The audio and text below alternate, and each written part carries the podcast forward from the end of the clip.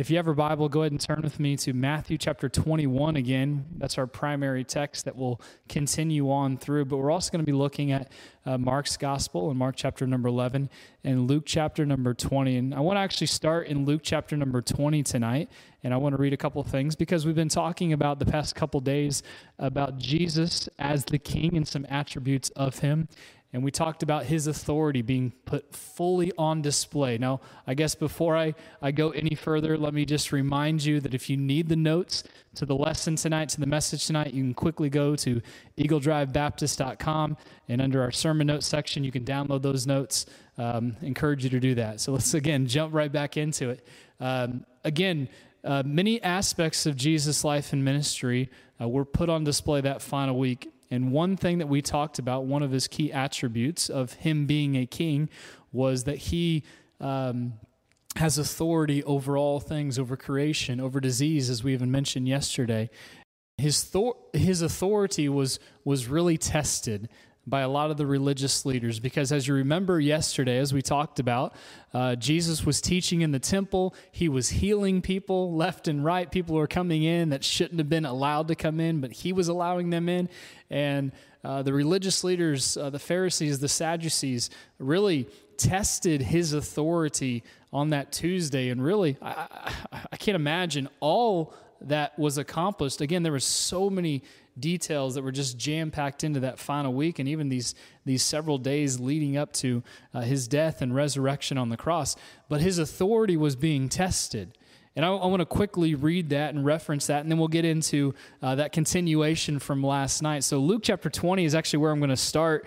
Verse number one, Luke chapter number twenty, the Bible says, "And it came to pass that on one of," let me get my Bible again, "it came to pass that on one of those days as he taught the people in the temple and preached the gospel, the chief priests and the scribes came upon him with the elders and spake unto him, saying, Tell us, by what authority doest thou these things?" So here it is. They're questioning his authority. Whose authority do you have to, to teach these things, to do what you have done? Who gave thee this authority? Verse number two, verse number three. "And he answered and said unto them, I will also ask you one thing." And I love what Jesus does in much of his earthly ministry. Uh, when someone questioned him, he immediately turned it right back to them. And he asked them a question. Okay, well, I have a question for you. That's kind of what he does here. "And he answered and said unto them, I will also ask you a question," or one thing, "and answer me. The baptism of John, was it from heaven or of men? And they reasoned with themselves, saying, If we say it's from heaven, he will say, Why then believed him not? But, and if we say of men, all the people will stone us. For they uh, be persuaded that John was a prophet. And they answered that they could not tell whence it was. And Jesus said unto them, Neither tell I you by what authority I do these things." It's pretty, pretty cool take there that Jesus flips it back on them, flips the narrative back on them for just a second and says, all right, I have a question for you. You answer my question, I'll answer your question. He's trying not to reveal everything about himself yet because it wasn't his time to go to the cross. It was coming very, very, very quickly, and everything that was happening in this jam-packed week, and even the days uh, before the week, there was a lot of uh, great um, teachings of Jesus Christ in the book of John that I was looking at and reading through today as well. Um, but again, his authority was being tested. And if you remember, as he was teaching in the temple yesterday, after he walked, or after not he walked, but after he rode into Jerusalem on the donkey from, from Bethany and Bethphage, after he came into Jerusalem with that triumphal entry on that Palm Sunday, he then the next day went to the temple, cleansed the temple of, really he was trying to cleanse it from all the hypocrisy, all of the religious leaders that were really more man-centered than they were God-centered, and he was trying to flip the script. He was trying to get them to understand what true, authentic, biblical worship is truly all about. It's all about Jesus Christ. It's all about God. It's not all about these rules. And Jesus Christ came not to just abolish the law, but to fulfill it and give us a, a better commandment in, a, in, in the sense of when he came, he didn't necessarily just wipe away all six hundred thirteen commandments from the Old Testament, but he, he condensed it down to two. Love God, love others. And that's what it boils down to. But as he was teaching in the temple, as we talked about, and as he was cleansing the temple and, and healing people, uh, kids that were sick, kids that were blind and lame and others, they were crying out to him, Hosanna, which means save now, salvation is come, salvation is now. Blessed is he who comes in the name of the Lord. And Jesus was accepting their praise. And then we even reference that he goes back to the book of Psalms in Psalm chapter eight, and he is allowing them to praise him. He is allowing praise to come his way that is only due to God, and he is showing them that he is God. And while he's there at the temple, as we said and referenced, uh, Jesus, remember, he is fully man, yet fully God, and he was hungry. He needed a snack. Uh, there was no Chick-fil-A open at that time that we know of. There might have been. Uh, it probably was uh, closed on that day. Maybe they didn't close on Sunday. Maybe they closed on Monday back in those days. I don't know. So he couldn't go to Chick-fil-A. So he went and wanted to get a fig from a fig tree. And, and as he was drawing near this fig tree, he saw that there were leaves, which in his mind, in the mind of his disciples, in the mind of all that would have seen a fig tree or any kind of tree like that, would have thought that, hey, there should be figs on this tree. I can pull one of these figs down and, and I can eat this, and this could be a snack. But then Jesus proceeds to curse this fig tree. And the reason he curses the fig tree, we, we said last night, I know some of you guys are just anxiously awaiting. You've been on the edge of your seats all day just in anticipation, trying to figure out, why was it that he cursed the fig tree? That's the question that we're going to try to answer tonight. Why was it that Jesus cursed the fig tree? Because the next day on the morrow is when he gave the application and helped the disciples underst- understand what the significance of that was. And again, there was so much more that he did on this Tuesday. One thing that he did that I really don't have time to get into was he went to the Mount of Olives with his disciples, and that is where we have what is known as the Olivet Discourse. And we're very, very, very briefly going to hit on three key aspects a little bit later in this devotion tonight on really the significance of it for us. Because the the the understanding of the Olivet Discourse was talking about the end times, talking about the future destruction of Jerusalem and, and the second coming of Jesus Christ. So I think many of his disciples just assume that, okay, you know, he's been, in a sense, preparing them along the way that he's going to die. So he's going to die, he's going to come back, and then boom, right away when he comes back, that's the second coming. And and he's ready to, to start and establish his kingdom right off the bat.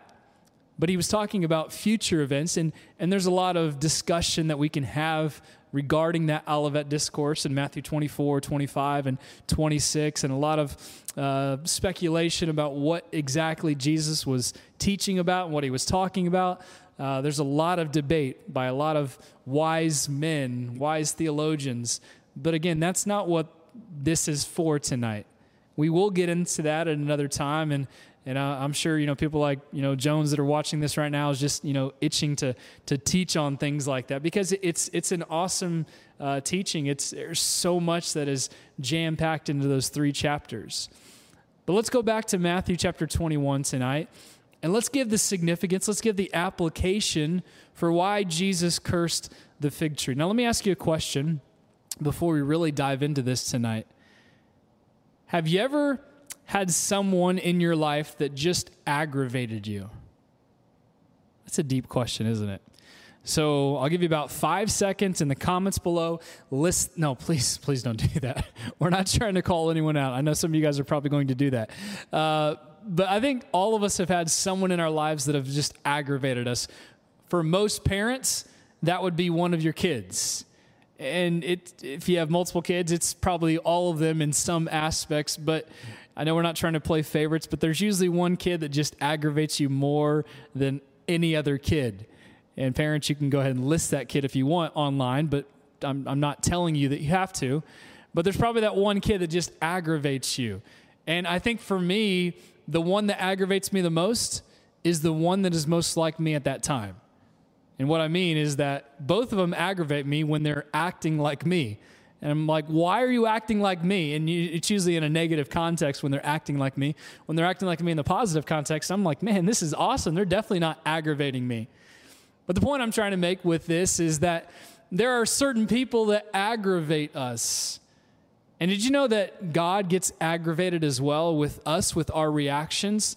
That's really the, the lesson, the application that we see here tonight with the cursing of the fig tree. That God is aggravated by certain things, and, and we're going to unlock and unfold exactly what aggravates God. So the question, again, that we're trying to answer is, why do you think Jesus cursed this fig tree? Now, when you read and study in Mark's gospel, you discover that the entire tone of Mark changes at the end of chapter eight. When Peter correctly identifies Jesus as the Christ. And from here on, Jesus' mission becomes that much clearer. He begins to tell them what will happen to him. Even tells that Jesus, or uh, Luke even tells us that Jesus was intently focused on his mission. And in Luke chapter nine, verse fifty-one, the Bible says, Luke's, Luke's account in this gospel, he says, he steadfastly set his face to go to Jerusalem. He knew what was coming. So Jesus was on mission much of his earthly ministry because he knew what was going to happen. And again, I'm going to give you a quick application and synopsis of things tonight. But here, here's the problem as we get into the, the lesson of the fig tree. Jesus doesn't have a problem with certain trees. It's not like, I just don't like that tree, so boom, you're cursed. That's not what he's talking about, and that's not the application for us tonight. When he curses the fig tree, this, this is important. It's not in your notes, but if you just want to write it down, that'd be great. He's doing it to send a message to his followers of where a faithless life will lead.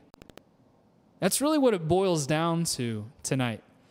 He's trying to help them understand where a faithless life will lead. Let's go ahead and read the account here in Matthew chapter number twenty-one. Matthew chapter number twenty-one, uh, starting in verse number, I've got it up here in my notes, verse number eighteen. There it is. Matthew chapter twenty-one, verse number eighteen. Now in the morning, as he returned into the city, he hungered. Again, kind of talking about this, and then gives the application. When he saw a fig tree in the way, he came to it and found nothing thereon but leaves only, and said unto it, let no fruit grow on thee henceforth forever. And presently the fig tree withered away. And when the disciples saw it, they marveled. Not like the Marvel Avengers and things like that, but they marveled. They, they were in wonder and awe of what Jesus was doing. They marveled, saying, how soon is the fig tree withered away?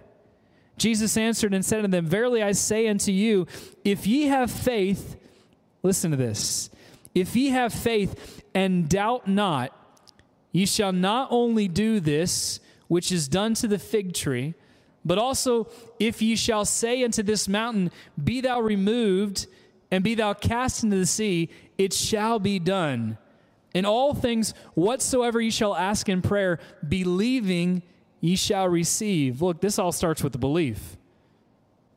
And then as we continue on, Uh, it talks about when, when Jesus uh, was questioned with his authority. Verse number twenty-four, Jesus answered and said unto them, I will ask you one thing also. Basically the same thing that we had mentioned in Luke's account where his authority was becoming questioned. So there's just a few verses in Matthew's gospel. There's a few verses in Mark's gospel as well about the fig tree, and I think it's in Mark chapter eleven, uh, verse starting in verse number twenty, if you want to reference that later, write that down so you can reference it. But here, here's, here's the key points that I really want to make tonight, that I really want to draw from for just a few minutes. And there's really, I think, three things that we see that Jesus is trying to tell us. Again, it's the message to his followers that a faithless life does not lead the way that you think it will lead. And the first point that we're going to make tonight is this: big appearance with little fruit aggravates God. I asked the question, are there people in your life that aggravate you? And, and the reason I was asking that to, to get to this point, that there are things that aggravate God. You know what? One of the biggest things that aggravates God? A big appearance with little fruit. And that's what we see here in this account of the cursing of the fig tree. Listen to me. The fig tree was emblematic of Israel. And here's the key.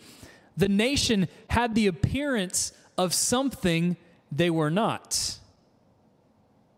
This reminds me of many Christians in churches today. I think Timothy talks about this, where it says they have a form of godliness, but deny the power thereof. You see, too many people come to church, listen to me, and play the part, have just enough godliness for others to notice. But according to what Timothy says, that's a very dangerous thing to have. Jesus isn't concerned with your form of godliness. He isn't interested or excited that you have a form of Christianity. Just like he wasn't excited that this tree, even though it wasn't the season of figs, had a form of the fact that there should be figs on the tree. Hey, there are leaves, which means there should be figs on the tree as well, since the leaves are there. He wasn't happy with that because the leaves were supposed to come after the fruit. It's like I mentioned Sunday about commitment. Look, none of us would be okay in a relationship if someone was committed to you forty percent of the time. Well, I'm just going to commit to you forty percent of the time, and the other sixty percent, I'm going to do whatever I want. Okay, sounds good. Let's sign off on this. No, nobody would be happy with that. So why do we think Christ is okay with our forty percent, fifty percent, sixty percent, eighty percent, twenty percent, fifteen percent commitment? He's not. And the lesson tonight is very challenging. Big appearance with little fruit aggravates God. This leads us to the second point. The second point of application is this. God has higher expectations from his own people. If you are a Christian, if you are a child of God, God expects a lot more from you than he expects from the world. Because you are his. You should be identified with him. Do we need to go back in the Ephesians series and study and talk about everything that we are in Christ? Let me simplify this. A believer should act like a believer. That's really what it boils down to.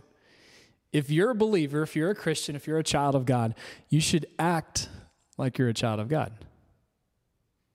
And there's a lot of people that play the part of being a child of God, but are acting much more like the world than they are like a Christian, than they are like a disciple. Look, if you're a Christian, if you're a disciple of Jesus Christ, then live out your new identity. Live like you've been set free, like you've been changed, like you've been redeemed and adopted and chosen and sealed and forgiven. Live like Christ is in you. So the first thing we see, the first application tonight is big appearance with little fruit aggravates God. Second thing is God has higher expectations from his own people.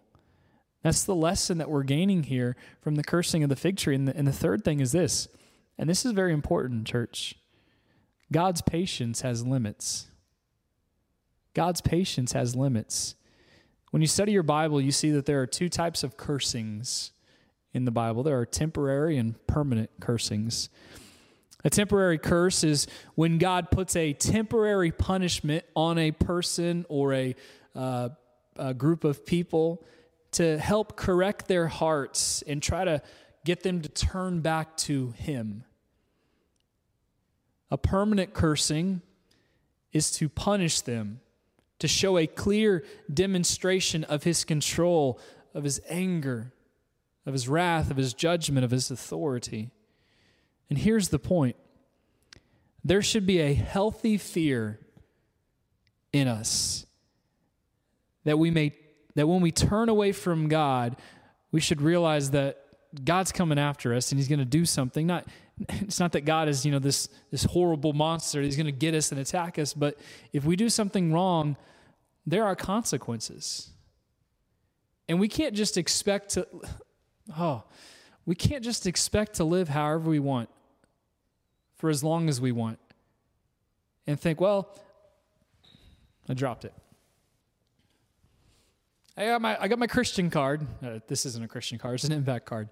I got my Christian card. It's all I need. But that's how many of us act. Hey, here's my Christian card. It gets me out of whatever I want it to get me out of, and I can just keep sinning. I can I can live like I ever, however I want to live. No, we've got it all wrong. It goes back to that first point. So many of us just have a form. But we should have a healthy fear of, of God in us, that we may turn, that if we turn away from God, that God is going to come after us and try to bring, bring us back to Him and draw us back to Him. Look, if we're concerned about our sin, that's an important step. And sometimes God allows things to happen to bring us back to Him, and we have to realize that. That He's not just lording over us and punishing us because He hates us. No, He loves us, just like any parent loves a child, and they have to correct that child. All of you parents understand that. We've had to do it a lot in the past three or four weeks with Nate and Noah. There's been a lot of correction. But it's not because we hate them. It's because we love them, because we want what's best for them. Same thing is true with God. So what we see is big appearance with little fruit aggravates God. God has higher expectations from His own people, and God's patience has limits. Understand that, church. And really, going just a, just a little deeper, we can quickly boil this lesson down to three groups of people. There's the group of no leaves and no fruit. And what I'm talking about is those that aren't Christians at all. You can't be a Christian if there is no fruit, if there's no leaves, if there is no evidence that Jesus Christ is in your life. The great thing about Christianity, outside of any other religion, is that it's a relationship religion. That's what sets Christian, Christianity apart. It's centered around a relationship with a Father that loves you and cares for you. A second group of people that we can tie this into is there's a group that have leaves but no fruit. Look, a Christian should be more than a name tag. Hey, got my name tag. I'm a Christian. Look at me. There's a lot of people that have walked through the doors of this church building that have had the name tag on, but they have no evidence that they are a Christian. And sadly, I've been there. You've been there. Look, there must be fruit in our lives to show evidence. There are so many people that like to show off that they're a Christian. You know who I'm talking about? I'm not asking for names here, but you've seen people like this. Maybe you've been that person. There are many people that like to show off that they're a Christian by what they're doing, by how they're living, by how they're acting. But the Christian life isn't about showing off. It's not a competition that, that some have made it into. Look, we don't live for anyone else. I've said that many times to our church. I don't live for anyone else. I don't live for other pastors. I live for Jesus Christ and what He wants me to do. And Christianity isn't a competition-based religion that we have to compete with other people and other individuals. That's not what it's about. That is the evidence of a person that has leaves but no fruit. You see, there were a lot of religious leaders, and this is the point that Jesus was making here too. There were a lot of religious leaders who had leaves on the outside, but no real fruit. They were man-centered instead of God-centered. But what is more important, church? That you're pleasing a man that is going to fail you, or you're pleasing God that will never fail you? And then the third group, we have leaves but no fruit, leaves and fruit, and then leaves and fruit. I think I said it all wrong, but leaves, leaves, no leaves, no fruit, leaves but no fruit, and then leaves and fruit. Which means this is the Christian that God has called all of us to be. This is really the way it should be. Who stands out to you outside of Jesus Christ in the New Testament of an individual who didn't just play the part of a Christian, but lived it, who showed evidence that he was a Christian. Who stands out to you? The one that stands out to me is probably the one that stands out to you. Over half the New Testament was written by this man, the Apostle Paul. You see, the Apostle Paul had the fruit of Jesus Christ in his life, and he knew it. Not in a proud and arrogant way, but in a way that gave God the glory for what he had done in his life. There may be some of you in this group today, and praise God for that. God asks that we be thankful. He challenges us to be grateful for what he has done, humbly asking him to continue to work in our life. And this is what God wants of us, to be a Christian that has leaves and fruit, showing forth that it's not about us, but it's all about him. That everything that I do is not man-centered. It's not competition-based. It's for the glory, the praise, the adoration of Jesus Christ and Jesus Christ alone. That's something I've had to struggle with a lot in my life over the almost thirty-six years of existence that I've had. That I'm not trying to do things to please other men. And if other men don't like what I'm doing, who cares? What matters the most is if Jesus is pleased with me. And I know if he's pleased with me, if I'm following his word, if I'm doing what he has called me to do. And when we move from that application to the lesson of the Olivet Discourse, again, so much jam-packed, and we're just trying to condense it all in twenty or thirty minutes tonight. When we move from the fig tree to the Mount of Olives, this is where Jesus prophesies concerning the destruction of Jerusalem and talks about his second coming. I'm not going deep into this at all. I'm going to give you three quick aspects that we see from the study of this. We're not even going to read it because it's going to it's very lengthy, very in-depth. I encourage you to, to look over that, Matthew chapter twenty-four primarily, but also in twenty-five and twenty-six. Concerning the end times and referencing some of the Old Testament prophets, Isaiah and Jeremiah, and I think even Daniel. But really, the Olivet Discourse, and especially Matthew chapter twenty-four, listen to me, it's a call for Jesus' disciples. I think in our notes tonight, the, the title of, of tonight's devotion is, What Aggravates God? And a Call for All Disciples. So what aggravates God is having the appearance, but having no fruit. And then the call for disciples, for all disciples, those that are committed to Jesus Christ, is really three quick things that we see in the Olivet Discourse study. And here they are. I'm just going to list them off. Number one, we need to trust in the authority of Christ.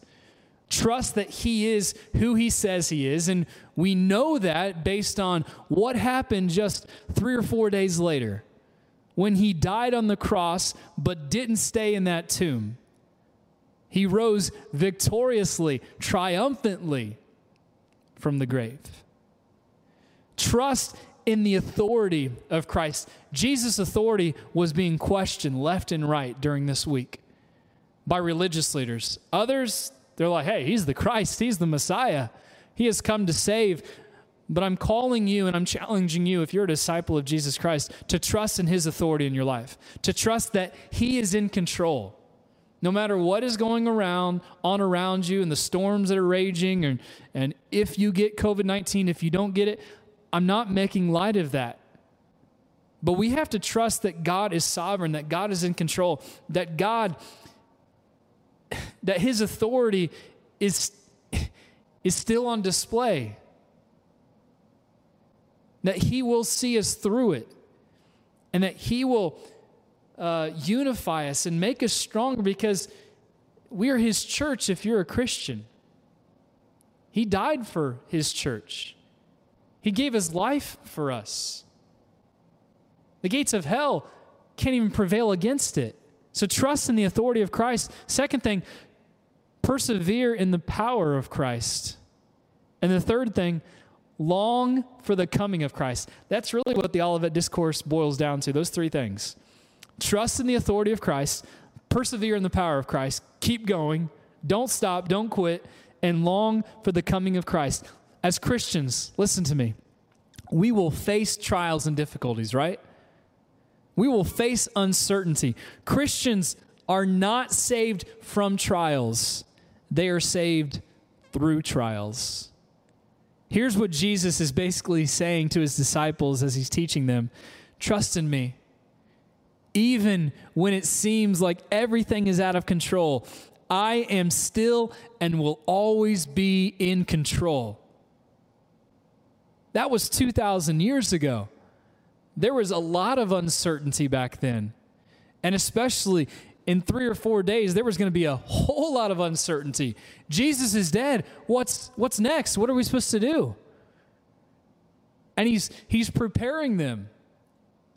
Trust me, even when things seem out of control, because I am and will always be in control. Look, look, the first time Jesus came, he came in humility to provide salvation, but the next time he comes, he's coming in glory to execute judgment.